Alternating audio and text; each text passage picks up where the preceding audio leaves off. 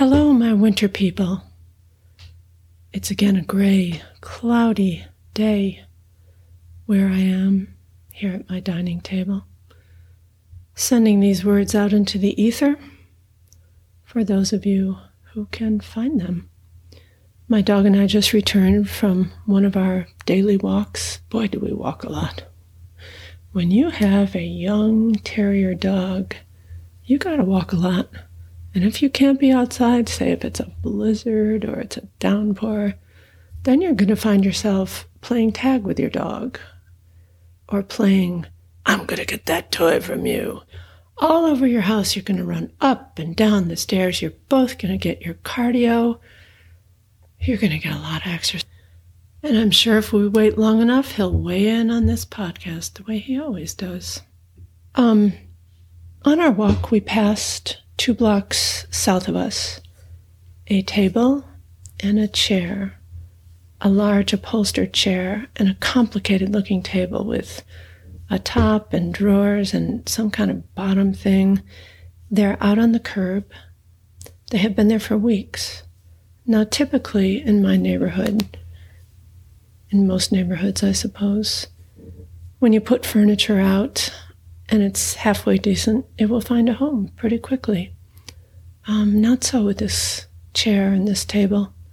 They've had the free enjoy sign on them, but now they have lived through snow and rain and wind. And every day as we walk past them, they look more and more downhearted. Yes, I know I'm personifying this chair and that table, but that's what I do. And every time I walk past them, I feel a little sadder.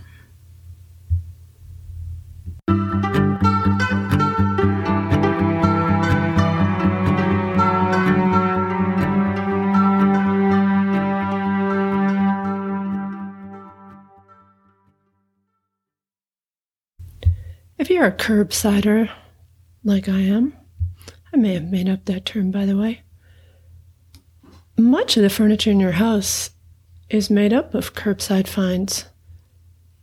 I would say probably half of the furniture, minimum, in my home are little treasures or large, huge treasures that we have found curbside. My youngest and I are so skilled at the art of curbside that she will text me a photo of something and give the address, and that's all we need. I will do the same with her.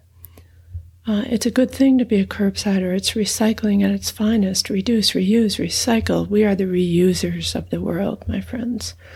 And so when I read this poem by Chris Abbate, I'm not sure to how, how to pronounce your last name, Chris.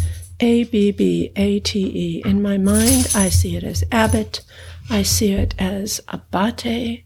I do not see it as Abate. That just seems wrong. But when I read it, I immediately loved it. And I hope that you do too.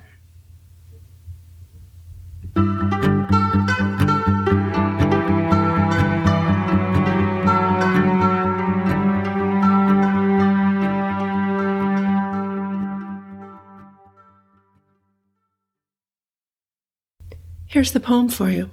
It's called Ode to a Couch by Chris Abbate. A neighbor and I drag you down two flights of stairs, grunt against your heft, a dying animal to be euthanized. We turn your rigid body gently around corners, as if not to hurt you, as if you could feel pain. Set along the curb, you look displaced, beige floral pattern against oil-spotted asphalt, no longer defined by the things that once surrounded you, no longer a haven for Sunday afternoon naps and late-night T V shows. When you were new, I wicked the slightest drop of water that fell on you, fluffed your cushions every night, as if apologizing for laying the weight of my body on you so shamelessly. We are careful at first with those we love, the cautious dance, the asking permission. Then, reaching the stage of familiarity, tolerating the other's idiosyncrasies. I wish I could love the way a couch loves, to be unconditionally inviting, nothing but giving, and to be loved back despite my shortcomings, my loose threads and creaking frame, my flattened edges.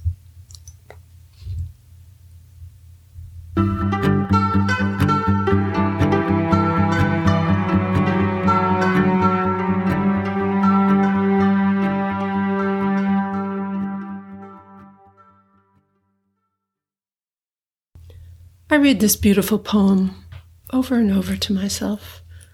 I think about the furniture in my life that has loved me unconditionally. Again, I'm personifying. And more important, I think about the people who have loved me with a love that was entirely undemanding. Undemanding in the way that when you are loved by someone who does not want you to change, who accepts you entirely the way you are, can feel as if you have come home in a way that you never expected. That kind of love is easy. It feels easy from the start. And yet so often in my life I've forgotten that.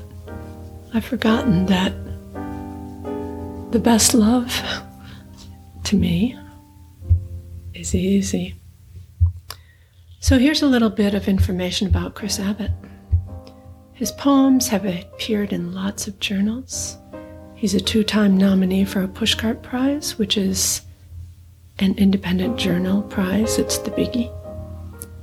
He's received lots of awards. His poetry was featured on Verse Daily, which is one of the sites that I check daily. And his most recent collection of poetry, Words for Flying, was published by Future Cycle Press. His previous collection, Talk About God, was published by Main Street Rag.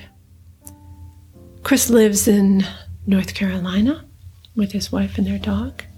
And here's something interesting about him. He works, if this is actually up to date, he works as a programmer for clinical trials that research immunotherapies for oncology.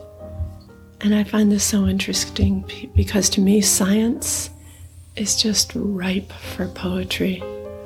I have written so many physics theories, for example, into my novels.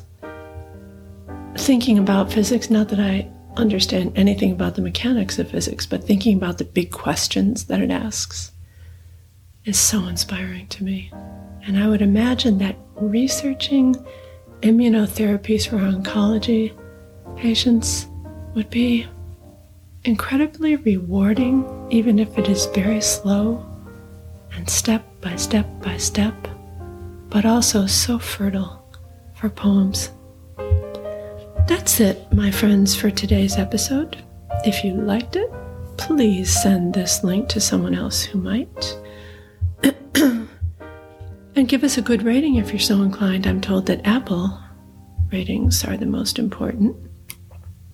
Important by those, you know, algorithm metrics. Not that we care here at Words by Winter. Original theme music for our show is by Dylan Perese. Additional music by Kelly Krebs. Artwork by Mark Garry. Today's poem, Ode to a Couch, by Chris Abbate, is featured here with kind permission of the poet. And if you liked it, I encourage you to look up more of Chris's beautiful work. Words by Winter is everything by me. Everything. D- I turned it into a verb. Writer Allison McGee. Tell me what you're going through. Send me a voice memo or an email, and I'll search a poem, search out a poem to help you through, a poem that will help us all through, the way poems have been helping me since I was little.